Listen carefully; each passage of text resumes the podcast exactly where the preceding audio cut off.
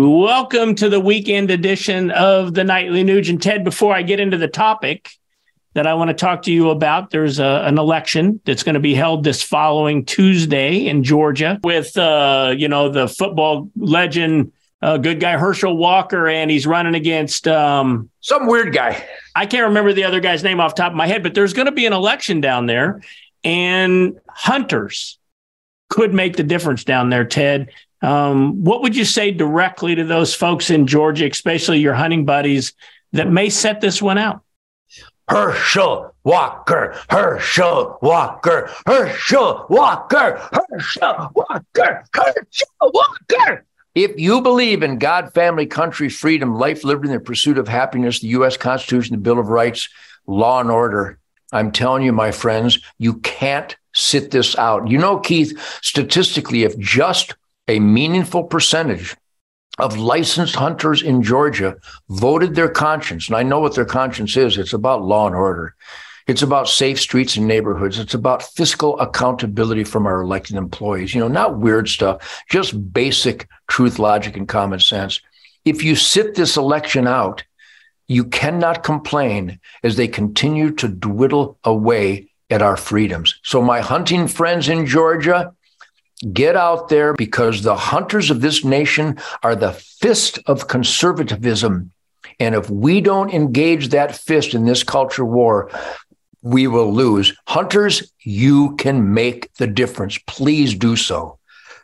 Well, that kind of leads me right into the next topic up in Illinois, where there is a lot of hunters. Uh, one party seems to have a dominance up there as far as state politics go, really, the whole uh, shooting match up there.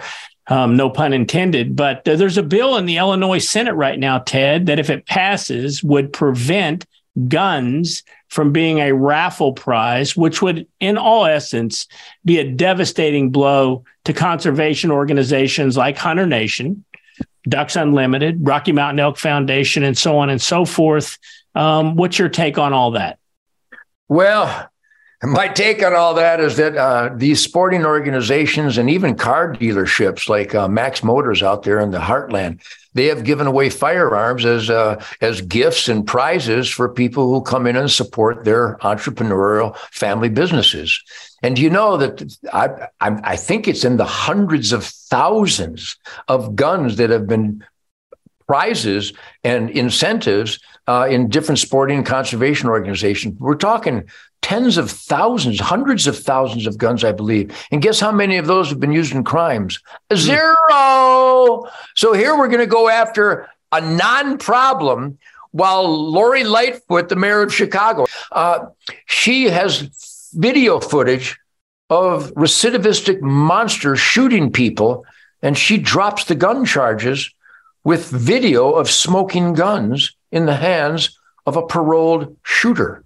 She hasn't charged them with a gun crime, but she's going to stop the, the Ducks Unlimited and Delta Waterfowl, National Wild Turkey Federation, and Hunter Nation, and maybe some bank who would give you an incentive for a new a CD.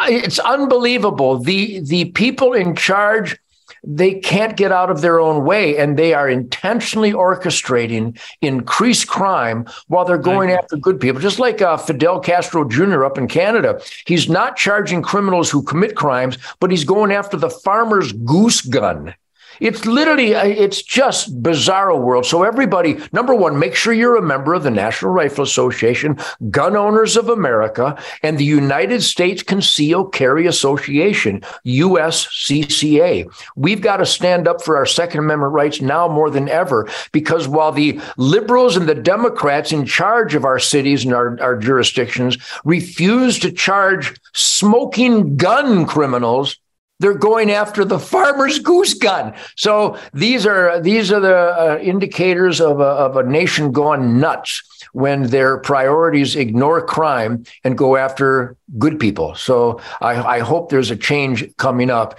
and I hope that we can stop this insanity.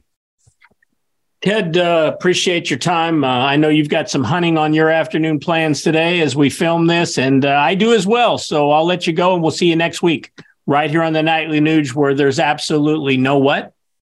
Fake news does not exist in the world of Uncle Ted and Keith Mark. Good hunting forever, everybody. And I do look forward to seeing everybody at Ted Nugent, Real America's Voice Spirit Campfire. You want some truth, logic, and common sense on the end of a crowbar? I'm your daddy.